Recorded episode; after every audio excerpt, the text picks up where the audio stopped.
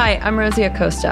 I'm a meditation teacher, speaker, and author of You Are Radically Loved, A Healing Journey to Self-Love. Look, I grew up in East Los Angeles during the 92 LA riots, and it set me on a troubled path. I didn't grow up with mentors in my life, so I turned to reading as many books as I possibly could to learn about the purpose of life. In my journey, I found that having these conversations gave me life, and I decided I wanted to create a place where I could share these conversations with my community. So come have a sit with me as we learn about, well, everything.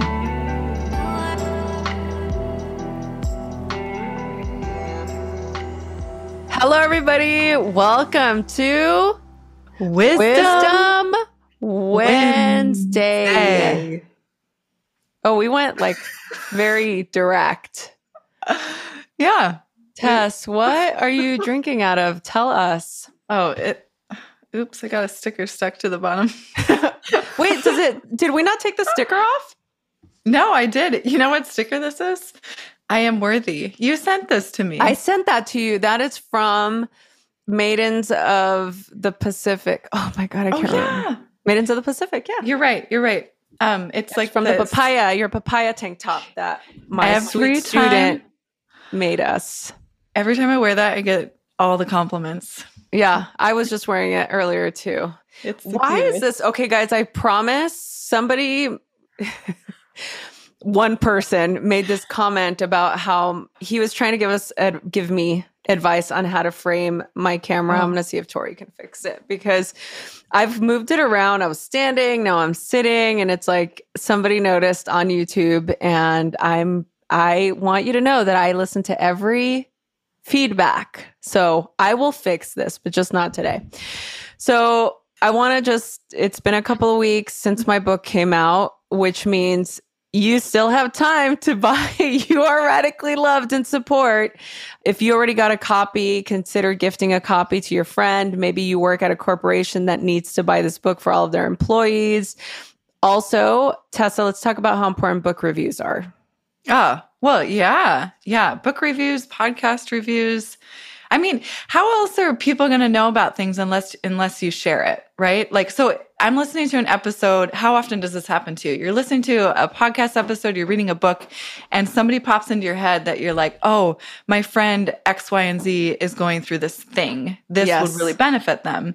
How would they know unless you leave a review, share it? Like, this is how we learn socially, right? Yeah. We are social creatures, and as women, we need to support each other, and we need to be able to uplift each other. And here's the thing, I'm going to call myself out because I think that's really the only way to start this episode today. Let's do it. We're going to be talking about a couple of things. We have a special guest at the end of this episode, my dear friend, Roger Frampton, who is a movement coach. He's an author. He's a TEDx speaker. He's incredible. And the reason why I'm calling myself out is because I like to just keep myself accountable, you know? Yeah. And I knew that book reviews were important. And I have so many author friends. You know this. You're an author as well. You know, where you want to support your people. And I'm like, I must have bought 20 copies of Tessa's poetry book, you know, like, and, and I'll still continue to buy them, and I'm good at that. My friends come out. I mean, Sahara, when her book came out, I bought 20 copies of Eat Feel Fresh, you know, and I'm not saying I expect my friends to do the same. Absolutely not. I'm not saying that, but here's what I will say.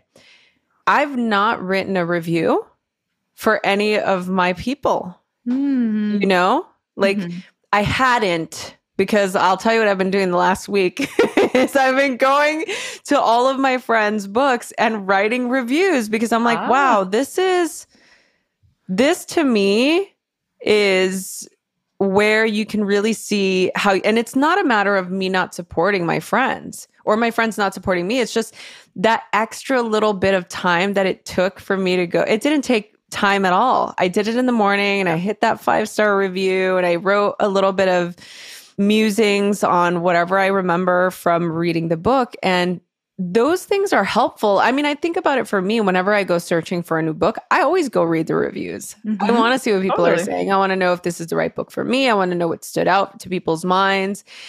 And I think it's really important. I'm learning a lot. And I feel like you can't expect people to show up for you a certain way if you don't show up for people in that same way. Yeah. You know, not to say that they didn't appreciate me going and buying their books, etc. But I'm like just going that extra bit. And a lot of these people I've not even told that I went back and written reviews. But to me, it just made me feel so much better about my experience now, because I can honestly say, like, if anybody out there is an author, self-published or big publisher, and you want Tessa and I to write a review for your book, consider doing a swap.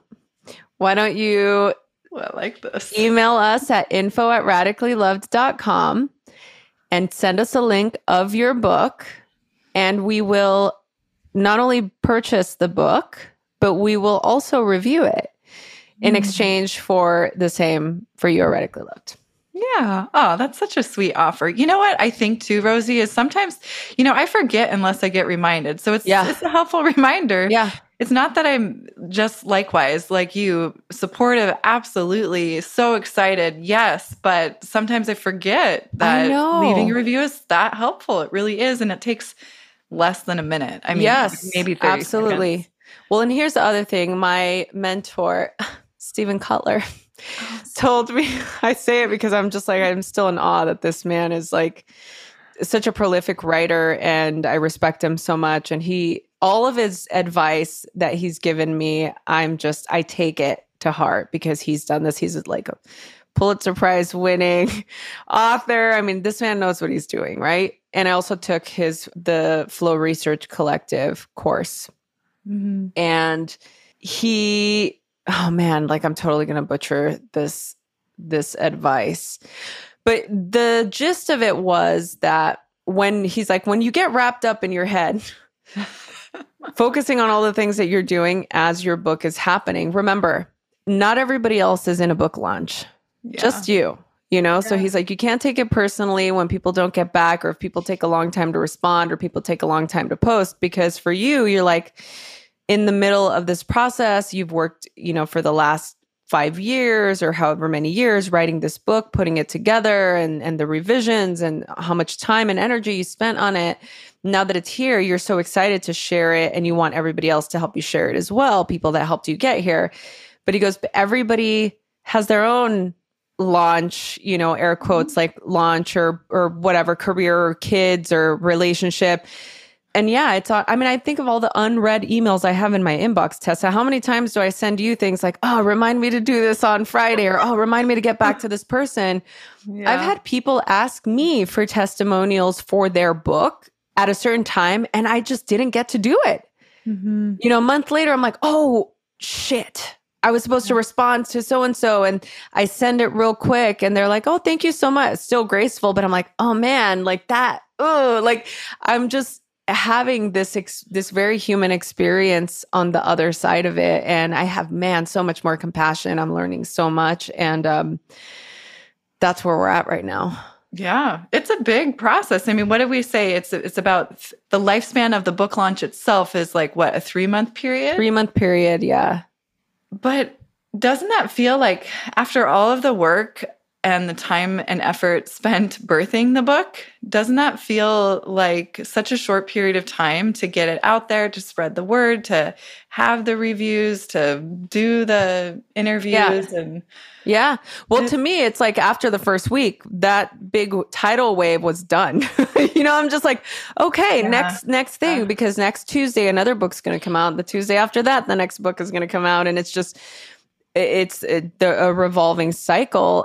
And add on top to that, just we're in a current state in the world that there are other things going on. It's not, we're living in this silo of our lives where at the same time, you know, you have to think about, okay, I'm not trying to negate my experience. Somebody in the last episode said, oh, you shouldn't negate your experience because of what's happening in the world. You should be proud of what you're doing, etc. So thank you for saying that. Yeah. And I'm also aware of the state of the world, you know? So So all of that to say, well, I guess I want to give a little bit of an update, and then I'm curious to hear yours, because even though we talk every day, I feel like we've not done a Wisdom Wednesday in a minute. So we should definitely catch up. But I had this experience a couple of weeks ago. I went to go teach at a high school here in LA, and man, teenagers, guys. Okay, so first of all,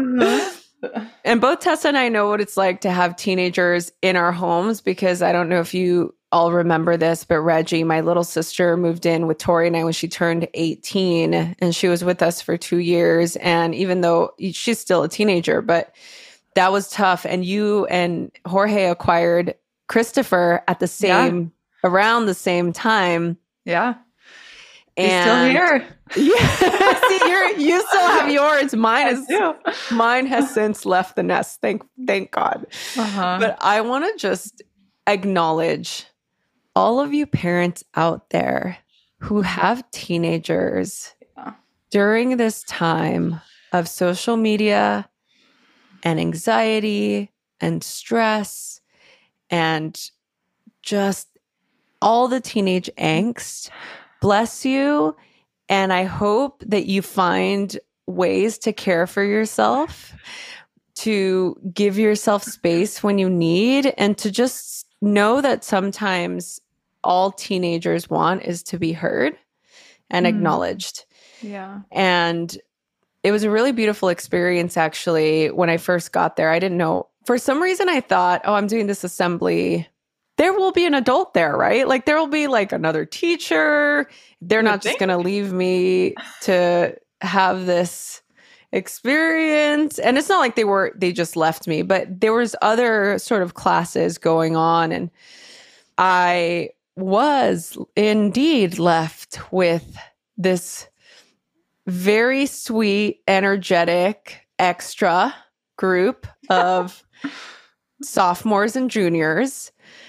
To me, I just kept thinking, man, first of all, the last time I was in a high school, well, it's not true. I went to I did speak at continuation schools, and I have gone to like the Y and talked to at-risk youth, but I've not just gone to a regular school and done an event or a talk or anything like this. And I'm like, I'm old school. I want to sit on the floor. I'm like, move these chairs aside. Let's sit on the floor. Let's sit in a circle. Let's have a conversation. And plus, I know that energetically, if you ever want your child to calm down, you got to meet them at their level, get them on the ground. So you sit on the floor, make them sit on the floor, and it changes the dynamic to have it be more grounded, even a little bit more intimate, and it might make people feel a little bit more calmer. This is just stuff that I've learned during my trauma-based trainings when I was studying somatic psychology and trauma and yoga, how yoga and mindfulness relates to helping people with PTSD, et cetera. So these are the types of practices that we would do. So I'm like, oh, I'll bring some of that in just to see if I can get these kids grounded. And sure enough, it did help. But I started right away talking, and they're just talking amongst themselves, and they're laughing and giggling and playing. And I'm just like, okay, I'm supposed to be talking about anxiety and stress. How many of you can say that you have anxiety and stress? And everybody raised their hand. And then I start going around. I'm like, okay, well, just tell me, like, what are the main things that are causing this anxiety? And it's like, oh, school, homework, social media, social media, my parents, social media, sports, social media, social media. And I'm just like, okay, so I'm feeling like being liked is a big thing, especially at that age, right? Sort of having the validation, having the approval. And that was the gist of why the social media was coming up. And I said something, and I almost kind of looked around like, I'm like, am I allowed to talk to these kids, like, honestly, or am I supposed to keep it tame? What am I supposed to do? Because I said something like, listen, your guys' parents don't know how to talk to you guys. And everybody was like, that is the truth, you know? And I said, when your parents try to talk to you about your anxiety and stress, what is it like for you guys? Some of them are in therapy, you know, which I think is really good. I think it's important to start kids, especially teenage kids, to get them to talk to counselors or therapy, get them sort of to a place where they can be heard. That's the problem. We're so quick to tell kids what to do that we don't treat them like our equals. I think that's a problem. Yeah. They're sitting there basically saying they're stating their grievances. And then I start to give them all these tips to deal with anxiety. You know, I'm just showing them different mindfulness techniques. I'm giving them all the TikTok hacks, the ice cubes in the hand or eating a salt packet to get out of a panic attack, you know, just biting into a lemon, any sort of quick hack that they can do in order to get out of that state, take a cold shower, just to sort of shock your physiological body. But we started to get more into, we didn't go deep. Obviously, I didn't want to go there. I'm not a certified therapist and I didn't feel comfortable doing that. But the minute that I told them that I started to just kind of share, like, listen, I'm not a regular adult. I'm not here to tell you what to do. I'm here to share some techniques and tools that helped me when I was your age. And we did some tapping, some EFT tapping. We did a couple of exercises where everybody stood up and it was a little bit more interactive. And once we did that sort of getting the energy out of the body, that movement, we sat down and I'm not kidding. It was almost like a zoom, like a spaceship landed on the ground and everybody just kind of got grounded and came down. And I was like, okay, now let's have a chat. Like, what are some ways after now learning all of these different techniques that we can get out of our anxious thoughts, or we can get out of feeling the stress? And a lot of what they were sharing was, oh, sometimes I just feel like talking, or sometimes I want to journal, or sometimes I just want to go for a walk. And I'm like, yes, movement, always movement, mind, body, spirit connection, movement, you know. After they were done, I was learning myself. Like, it was incredible. I think I personally got more out of it than I think they did, because I was just so moved at the level of wisdom that these kids these age already have. But also the paradox to it was the level of energy, the frenetic, ungrounded energy that teenagers have is just, it's insane. Yeah, part of me feels nostalgic for that level of energy, because I feel like I'm constantly tired. And I think back to being that age and boundless amounts of energy, right? Like, just could... Well, I was a morning person. I always have been a morning person. You were. So I would get up at like 4 a.m., 5 a.m. and just bing, right out of bed. I didn't drink coffee at that point in time. And yeah. Were you always like a movement? Like, did you do sports? What was Tessa high school like? Oh, wow. Well, it was, you know, as most things are, quite the paradox. I was always into movement. I was in dance since I was 5. So I did tap and jazz for like 15 years. And then when I got into high school, the closest thing to dance that I resonated with was cheerleading.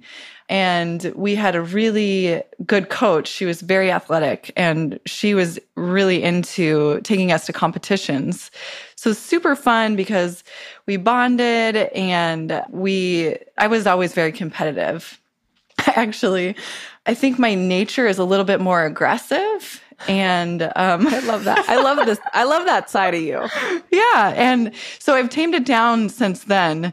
But the cheerleading allowed me to do something that was competitive, it was dancey, and it was a lot of teamwork and bonding. And, you know, get all my jitters out, just like you were explaining how a teenager is. But I was also such a rebel. So I so resonate with all the parents. And, you know, have lots of stories about getting into trouble. But at the same time, I was a straight A student. I was the treasurer of my class council. I was the captain of my cheerleading squad. So that's why I say it was like a paradox. Yeah. I was like thrown in jail one night. And I love this story. Yeah. So, I mean, I could go into it, but thinking about like the anxiety that came with being a teenager, and this is before social media, right? Yeah. So we didn't have Facebook. We didn't even have email that I can remember. Maybe I had email, AOL, like later. I had AOL. Yeah. Right? Yeah. But that was a privilege. It wasn't like a given. So, but still there's that presence of, well, yeah, we all want to be liked. And when you're showing up to school and you're kind of feeling awkward in your body, I was really tall, but like not fully formed yet, a little bit like gangly, just awkward, right? And so I so resonate with these kids' experience. But at the same time, like as an adult, looking back on that and also having this experience of kind of instant parenting with Christopher, mm-hmm. who we received when he was about 15, now he is 20.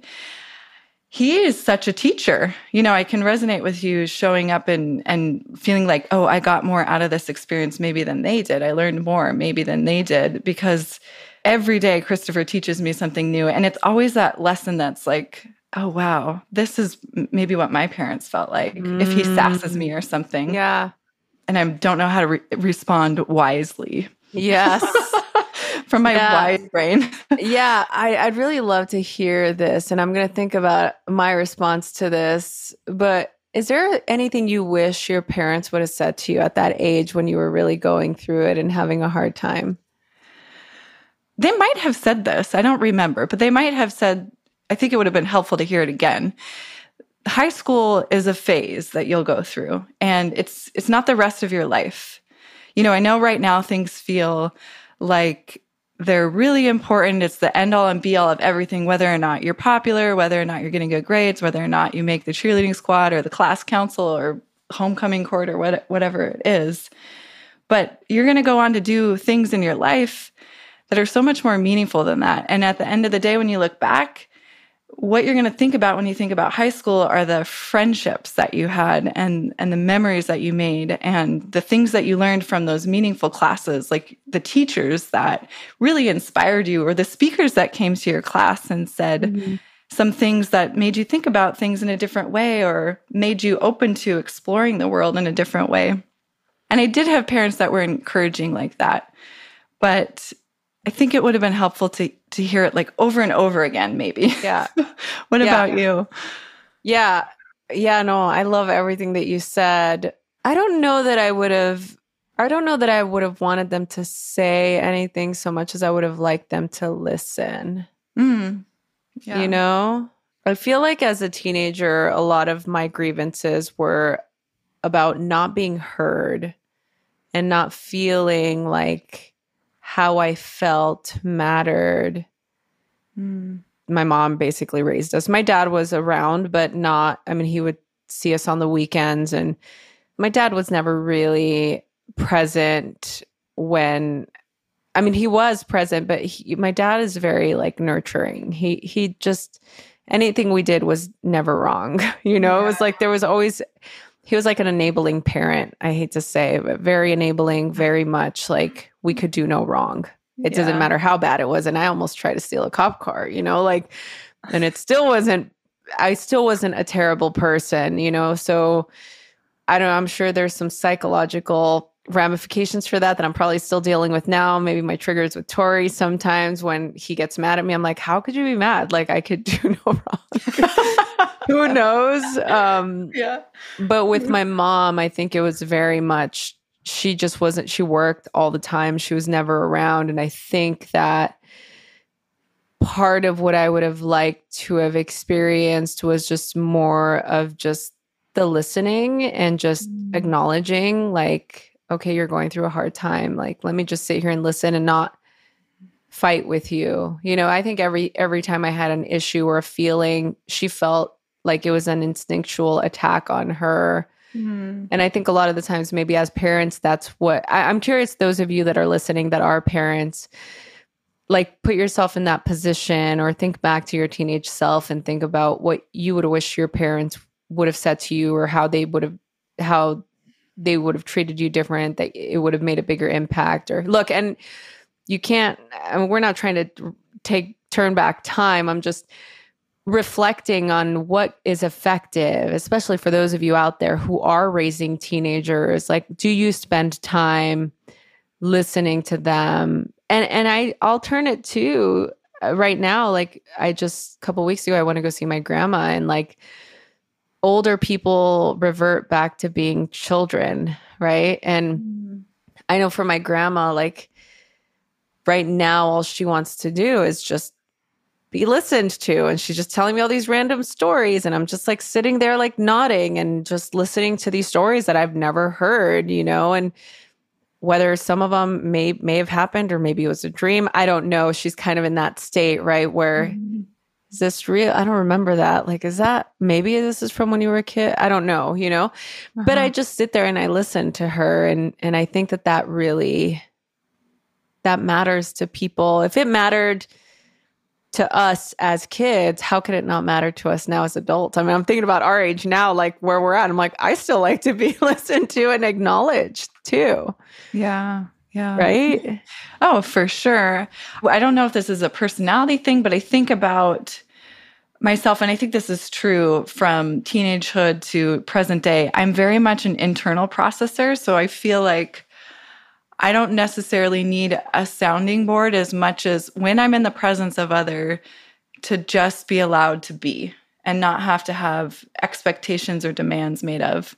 So when I think about, I don't know, teenagehood, even adult life right now, sometimes I just want to be in space, sharing space with someone else and not feeling like, oh, they're going to ask me to do something. Oh, they're going to ask me to use my energy in some particular way when I'm feeling like I need to go inward a little bit. I need you to give me my space. Yeah. Yeah. So, and I think I felt a lot like that when I was a teenager too. And so, I don't know, with different personalities, I guess we all just kind of need different things, right? It's kind of hard to... Yeah. I mean, look, it's hard across the board to try and quantify. Especially hindsight is always a science. We can always go back and see exactly what went wrong and why it went wrong. But I don't know. I mean, part of the mystery of living is to just trial and error. And so I know I was texting you while I was in that process being like, I don't know. I don't know about being around teenagers. I think I would prefer being around the little ones, you know, the 5-year-olds, the ones that are really rowdy, but they get highly entertained the minute that you start to move, which actually is a great segue for us to go into the conversation with Roger, because we definitely talk about movement. This is his wheelhouse. It's what he does. It's what his passion is. And we met because we're both doing this campaign for this London-based wellness company. It's called This Is Living, and they are focusing on creating this platform for people living with chronic illness. And so I did a couple of workshops, I posted them on Instagram. So if you're curious, you can check them out. But it was really fun, and he was doing a lot of the movement-based content. And so I started following him, and we met via our contact, and we wanted to have a conversation. And I thought, you and I, Tessa, we watched his TED Talk, and we really enjoyed it. And we just thought it would be really great to just have a conversation with him and see what his Wisdom Wednesday thoughts were. And the conversation actually gets really interesting. And I'm excited to share that with everybody. Yeah. What a wise little soul, Roger Frampton. He is such a wise little soul. That being said, thank you all again so much for being here, and we will be back next week. It was a sad day in my life when I was told that I couldn't drink coffee. People always wonder why I'm not a coffee drinker, and it wasn't that I didn't enjoy coffee. It's just that the caffeine were really increasing my anxiety levels, my stress levels. It was hurting my sleep, and it was really just not working for me. Enter Rasa. Rasa is an adaptogenic coffee alternative with an incredible selection of blends. It energizes from adaptogenic herbs and mushrooms to provide sustainable energy without the jitters or that afternoon crash. This is amazing in place of coffee or just as your second cup in an effort to cut back. And if you don't know, adaptogens are most effective when consumed regularly and constantly, which means you're getting your daily dose of adaptogens while enjoying a beautiful morning ritual that can help set the tone for the rest of your day. For me, it's always been about the ritual. I start my day with the Super Happy Sunshine, their joy blend that helps boost my mood, and end with the cacao blend because who doesn't want a healthy hot chocolate? I can't wait for you to try Rasa. They even have a quiz on their website to recommend the perfect blend just for you. Right now, to get started and get 20% off of your first purchase, just go to WeAreRasa.com and use my special promo code ROSIE20 to get 20% off of your first purchase. Just go to www.wearerasa.com and use the promo code ROSIE20 to get 20% off. That's www.wearerasa.com and use the promo code ROSIE20. If you've ever dreamed of having the chance to win awesome prizes like karaoke with Charlize Theron or going into space with the Virgin Galactic, then you have to check out Omaze, the new way to give back to charity and have fun doing it. Here's how Omaze works.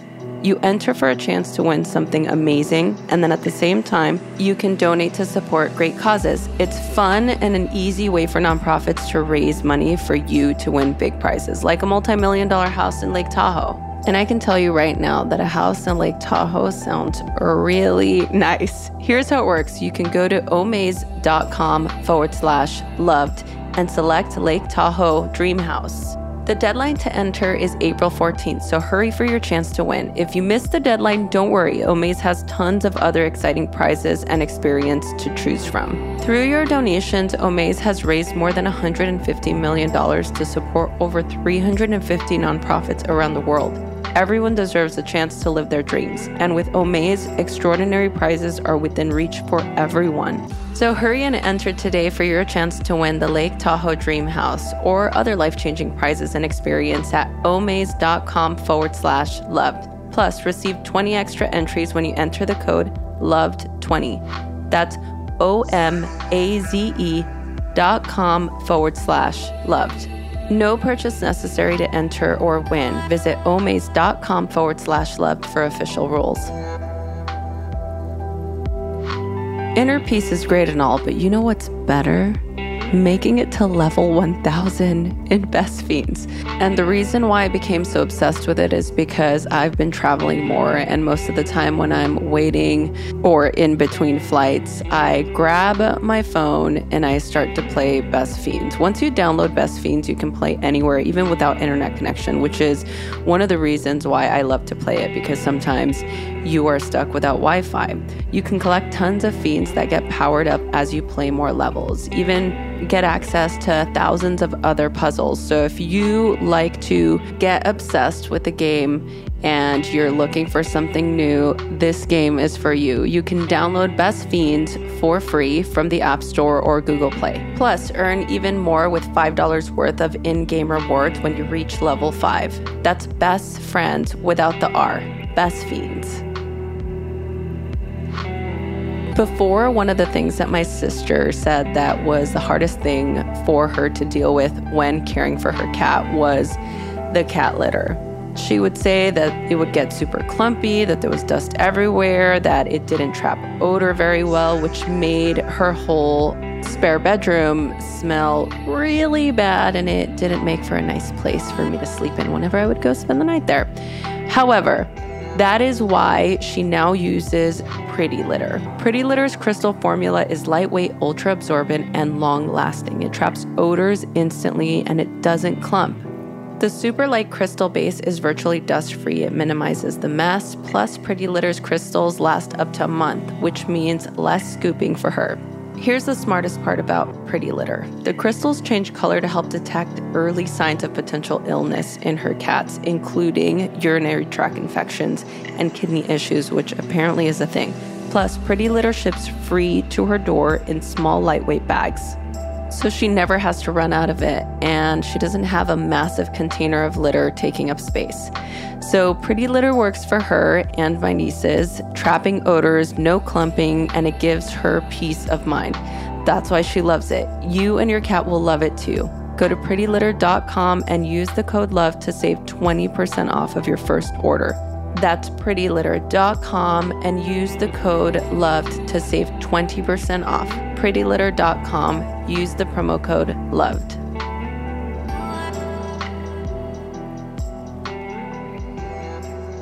Hello, everybody. So on this special episode of Wisdom Wednesday, we have a very special guest here.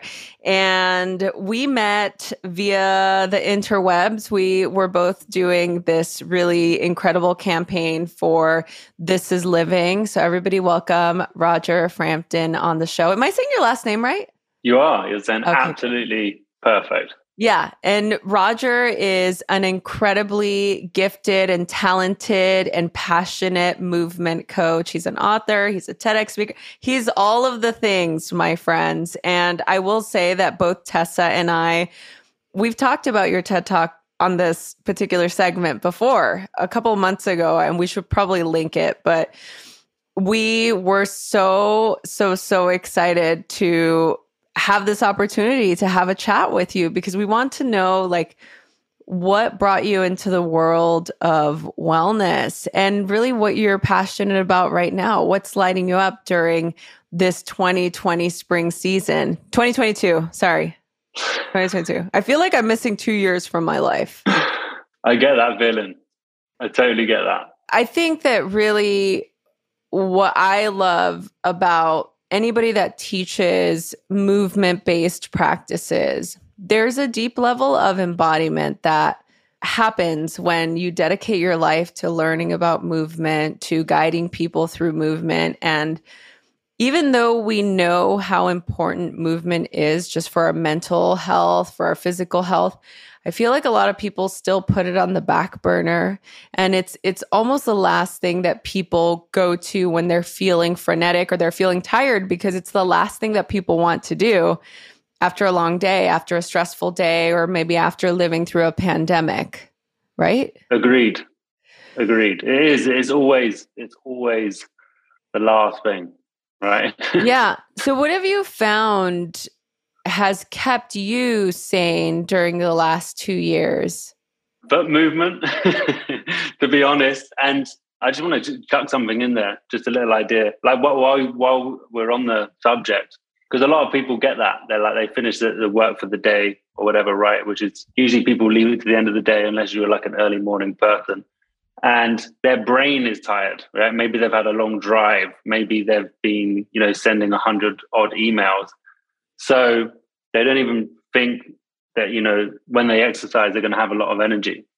But what you'll find is once you start, it's like you realize it's like your body's still got more, your body still has energy. It's just that your brain is a bit dead from writing, reading, staring, concentrating, and all of that stuff.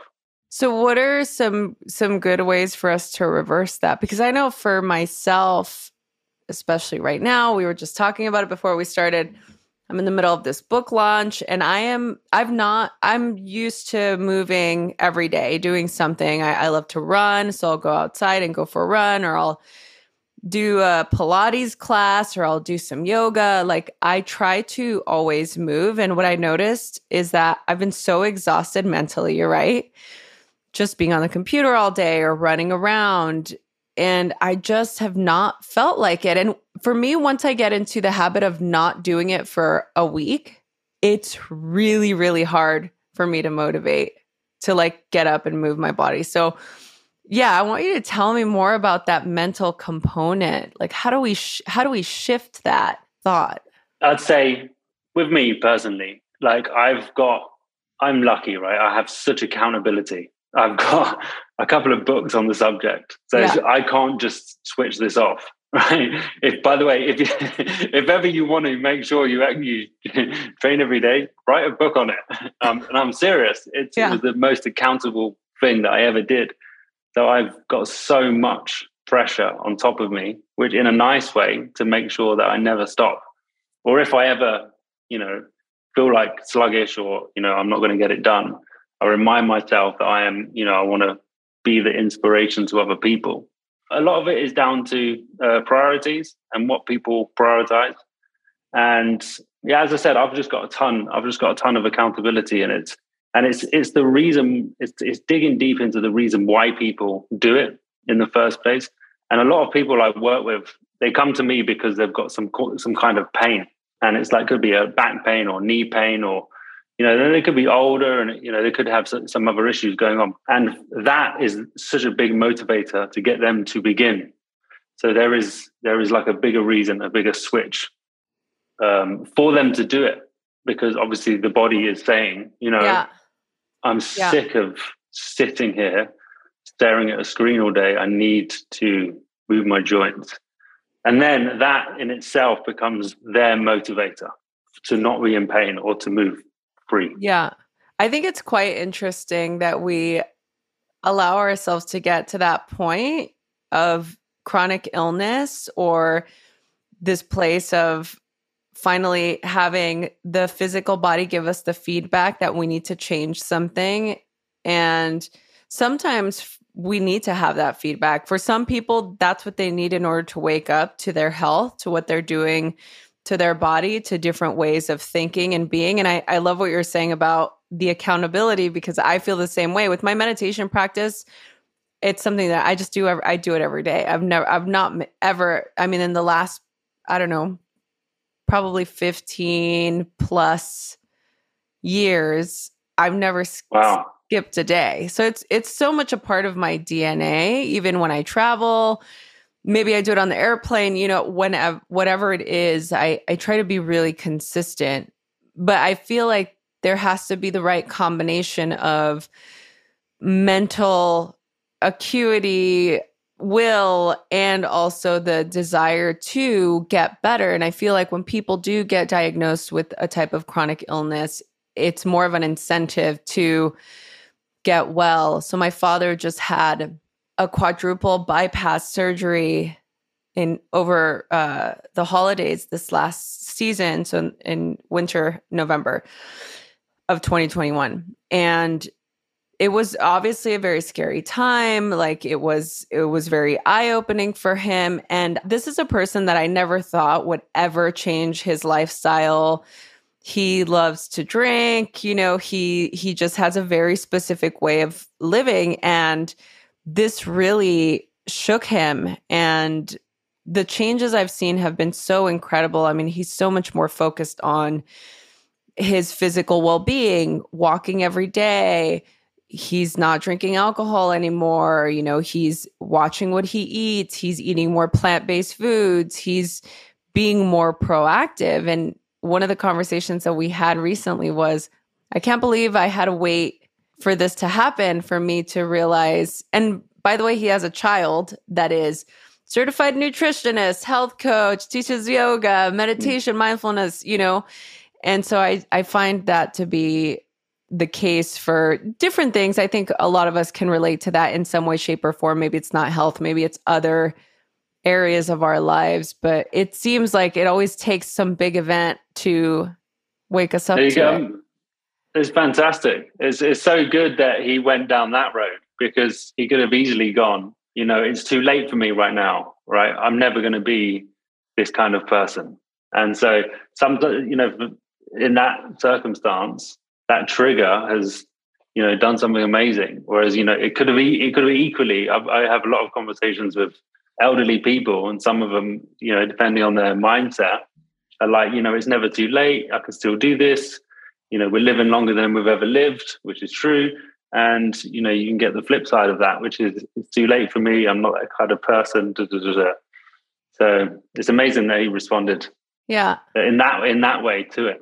Yeah. Who of the people you've worked with, has there been a person you've worked with that really surprised you, where you thought, oh, this person's not going to change maybe, or it's going to take a lot more for this person to bring their attention back to their health, that has turned their life around? Oh, that's the interesting question. This is hard-hitting questions here. This is the Radically Loved podcast. All right, okay. Is that how we're going? Okay. No, I would say I can usually tell from meeting someone straight away how they're going to be, and how they are as a person, how people are as a person. That is going to cross over into your training, right? If you give up easily in life, right? You're going to, you know, you're not going to get that last repetition done or whatever, right? That mindset, it crosses over massively, and how people are within their training really kind of, it's just, this is how you are in life as a person.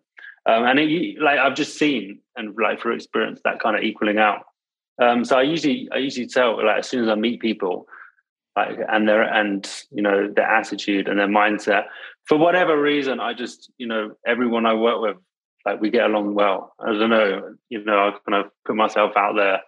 They've read about me and they know what my mindset is like, and that, yeah, you know, we can always be working and doing better with our bodies. So then I kind of attract people into my life that are on that same road. So I don't really get, I'm quite lucky in the sense that I only get to work with people that are in a good space. Yeah, no, that's great. That's like attracts like. Yes, exactly. Oh, that's wonderful. Yeah, because I'm going to be like, you know, a shining light and, you know, inspiration, and like, I can't be so buzzy around someone who's not, because they're just, you know, it won't stick.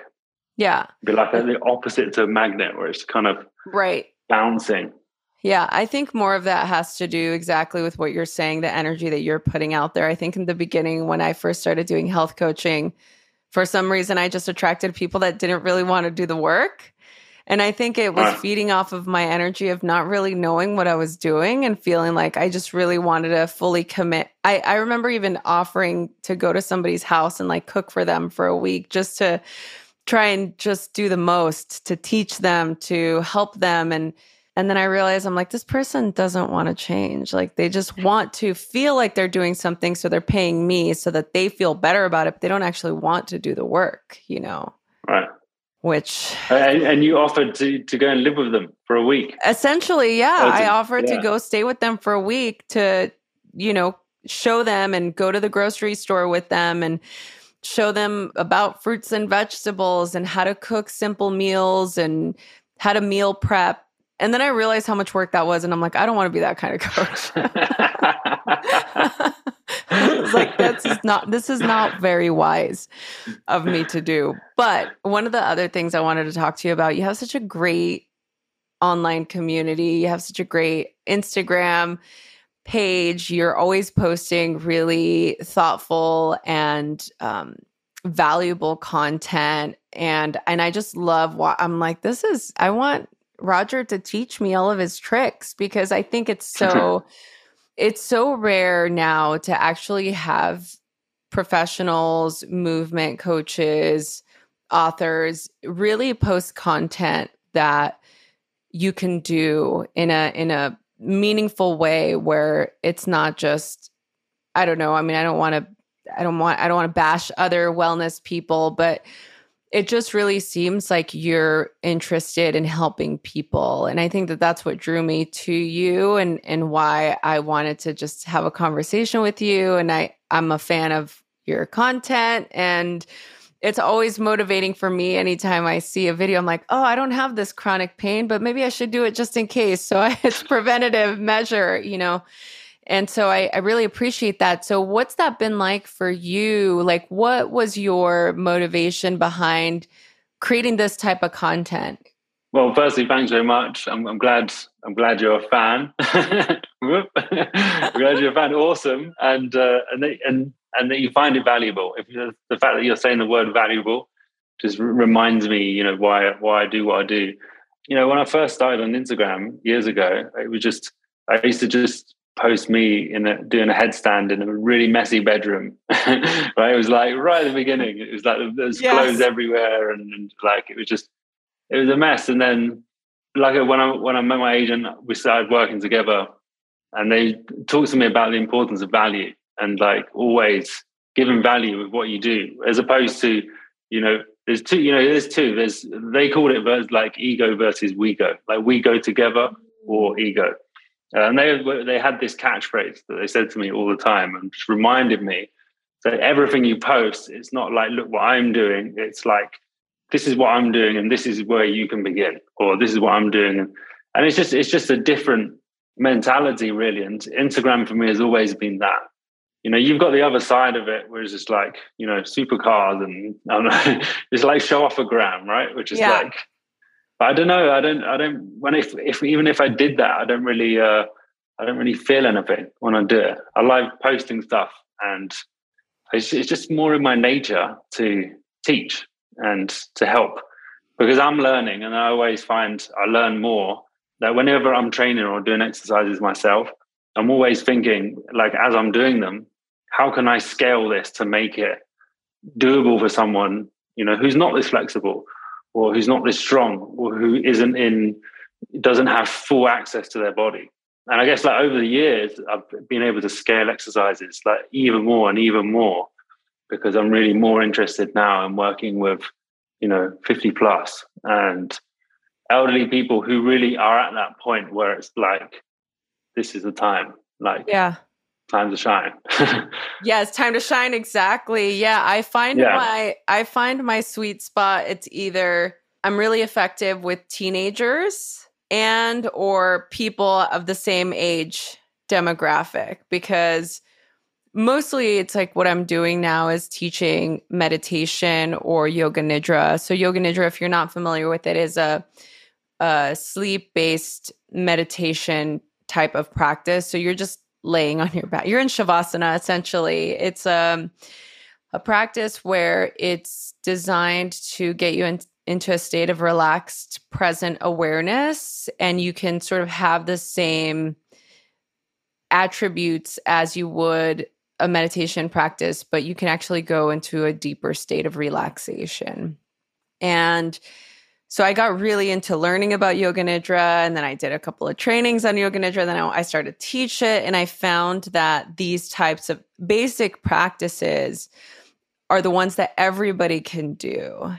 And I feel like the more accessible you can make it, the better it is for people that need it. It's like if you start at a young age, you start to give people the tools, then as they get older, they have more solid foundation with regard to how they view their health. If you're working with people of the older demographic, then they're also more open because they're getting older, and maybe they want to bring that focus more into their health. And then it becomes about the actual teachings. It actually then allows you to, I call it, geek out on the information or the actual science behind why something works. Or you can, for me, I love going into the world of neuroscience and neuroplasticity and how mindfulness can help with living a happier, healthier life. So I imagine that you get motivated by the same types of things, which I find fascinating. It's so interesting, right? So like you and I are, I would imagine, in the same age bracket, where it's like, I mean, I don't know. I've got no. I might be a little bit older than you are, but you know, in this sort of I don't think so. Bracket. Go and hit me. Give me a year. I was born in 83. What year were you born? Oh, it's close. 84. Oh, I am older. Yes, by a year. I'm much more wiser. Okay. I'm wiser than you are. No, I'm just kidding. No, that's hilarious. You got a year extra. I know. How do I thought you were a lot younger. Oh, thanks. Brownie points. Insert clap track here. Thank you very much. I'll take it. I'm like, the closer I get to 40, the more I'm like, oh, wow, this is like a thing. This is real. Aging is a reality. And so... Are you excited by it? I am, honestly. Like, I think back to old journalings that I've had, and just when I think about myself in the future, I always see this like really cool gray long hair, like just wise, doesn't give a fuck like woman, you know, like I see her, and I do. I remember my grandmother raised both my older sister and I, and I just remember I always wanted to be like all the little old grandmas, the little abuelitas that would come. And, you know, I'm first gen Mexican American. So we'd have this enclave of older grandmothers that would gather and do these prayer circles when I was little. And so that was always my aspiration. And of course, you know, I get messed up growing up in LA, even working in the entertainment industry. So I know you used to be a model and you talk about that in your TED Talk. So I will put that in the show notes. But as I got older, yeah, I went into that. I had a disordered eating. I had body dysmorphia. It was just all kinds of, you know, mental disassociation to this physical form. And then once I started to do more mindfulness practices and I started to really get into my career now, I went back to that old frame of thinking of how I saw myself. You know, I think it's so important to be able to view ourselves from a place of love and kindness. And I think it's harder for women, obviously. Like, personally, that's my opinion. I could be biased, but I think it's very difficult for women, especially if you're in a big city. Like, I'm in Los Angeles. I mean, there's gorgeous people everywhere you look. And I think for a lot of, even now with the rise of the internet and social media, I think so many people are more focused on how they look. And now you have all these apps that distort the way you look. And it gives you this weird disconnection, like facade of what you think you need to look like in order for people to love you. And I feel like there's just so many layers. I'm also very quick to erase those types of thoughts. Like, I literally have to go into my brain and blank the mind and pretend like I just erase a thought if I have a negative thought come in or if I start to really go that route. And I hope that I can continue to stay into this mindset or this place of being excited about getting older and looking forward to. I know it's not awesome. I have a lot of friends that are 10 years older than I am. They're like, oh, you're going to change. Your mind will change the minute that you turn 50 or whatever. And I'm like, okay, maybe it will, but maybe it won't. You know, maybe I just have more of my awareness and attention go into what I'm feeding my mind and what I'm feeding my body so that I don't have to go into the state of non-acceptance, because I feel like that's a dangerous place to be when you don't fully accept yourself as you are.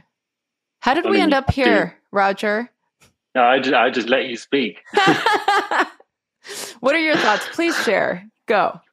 I mean, yeah, we started about this because we found out you're a year older than me, or you know, it could be 3 months older than me, but yeah, something around that, and something between those two, and then we moved on to you seeing yourself in your 40s and how you felt about that, and being surrounded by beautiful people in LA.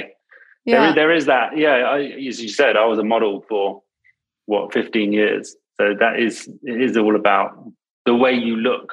And that's definitely how when I first started training, like physically, it was all about, you know, abs and chest and what you actually look like, rather than like now it's always, you know, for years now it's been about how I move and how I'm going to be moving as I get older. I'm actually looking forward to, I so like lying about my age these days, you know, but going older. I do the opposite, where everyone's going, I'm younger. I'm like, yeah, I'm like 40. You know, I'm coming up to 40. Yeah. I found myself doing that because I want people to take me seriously because they're like, yeah. I remember when I was training when in my mid 20s and I was talking about stretching and the importance of stretching, and people were 40 years old, right? And they're like, you know, you're flexible now and, you know, you're working on that now, but you're not going to be able to do it when you get older, and it gets a lot tougher.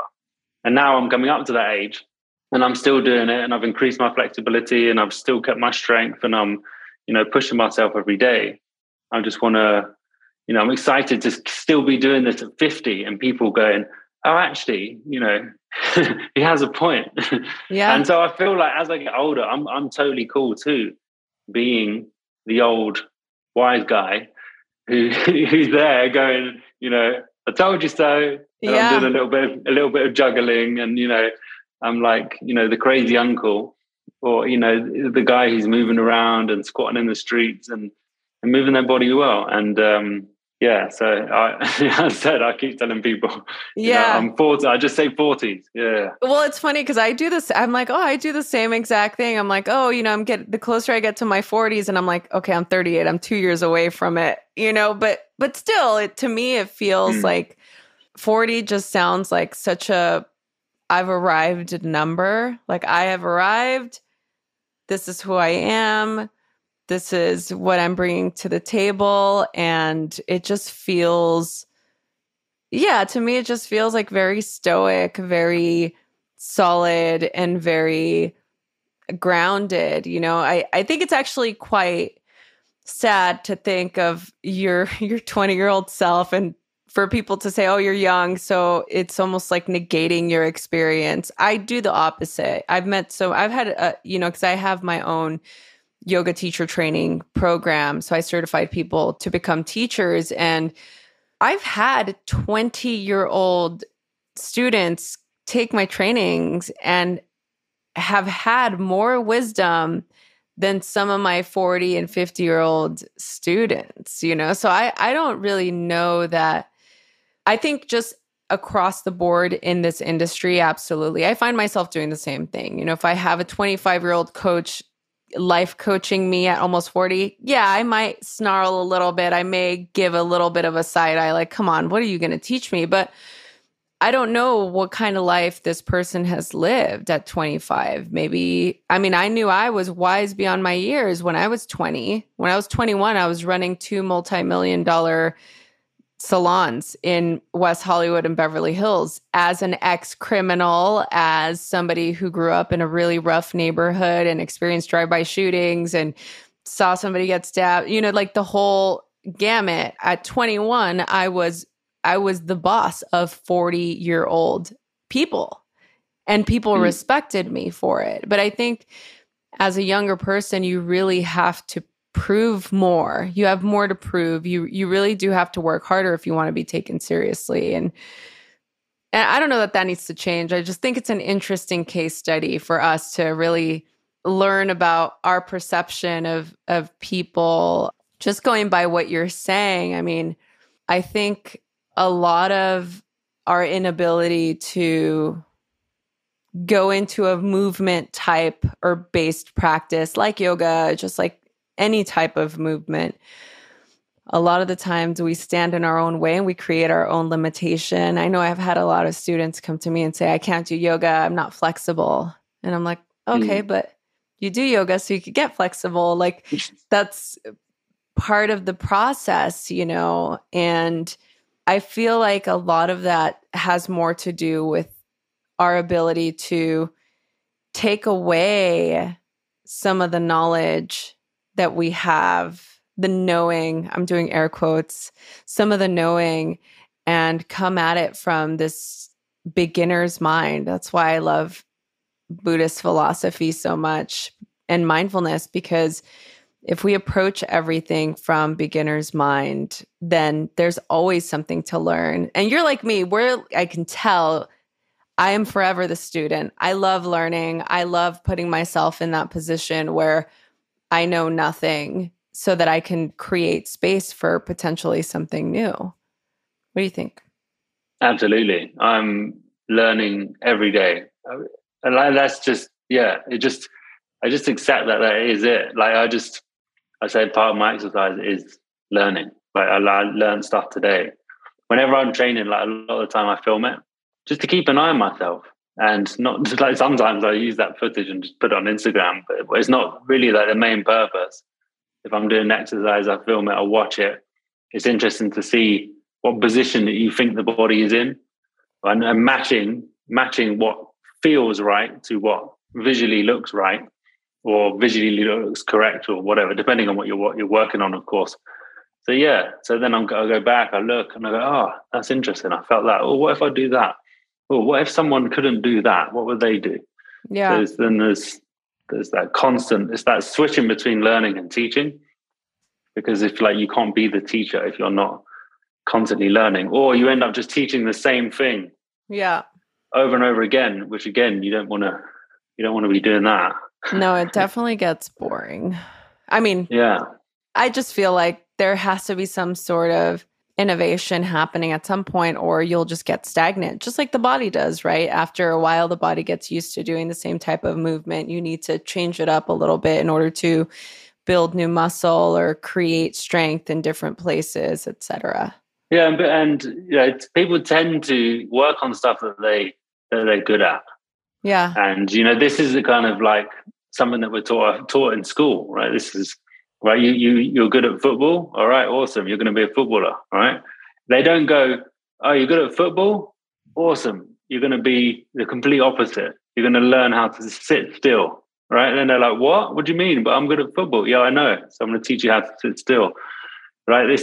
And then that's insane. Right. If you're always working on what you're good at, it means you're never working on what you suck at. And it's through working. I just started learning juggling. Absolutely suck at juggling. I'm literally practicing throwing one ball in the air to the other hand and hitting my eye line. But yeah, it reminds me of how when I started flexibility and how I love what you said earlier about how someone said, I can't go to yoga. I'm not flexible enough yet. I've heard that so many times. Yeah. Do you realize what you're saying? Do you actually realize the words that are leaving your mouth right now? Yeah, but they don't. But that's the thing. They don't. It's like, oh, I had another student. She sent me a picture of her going, this was years ago. She sent me a picture of her going to the gym.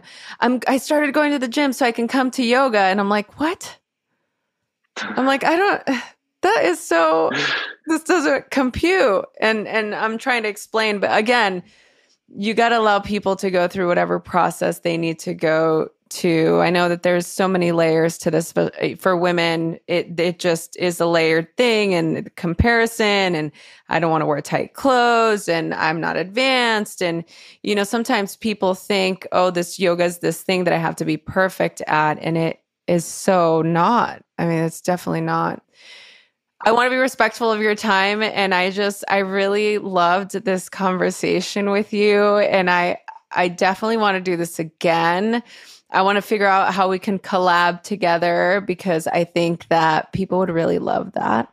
I'm like, I say absolutely. That. Absolutely. What? All right. I was listening and then you were laughing. I know. Before I ask you the final question, because I do want to ask you this final question, even though this is a Wisdom Wednesday episode, where can people go for more information and to connect with you? Best place for people to find everything about me would be roger.coach.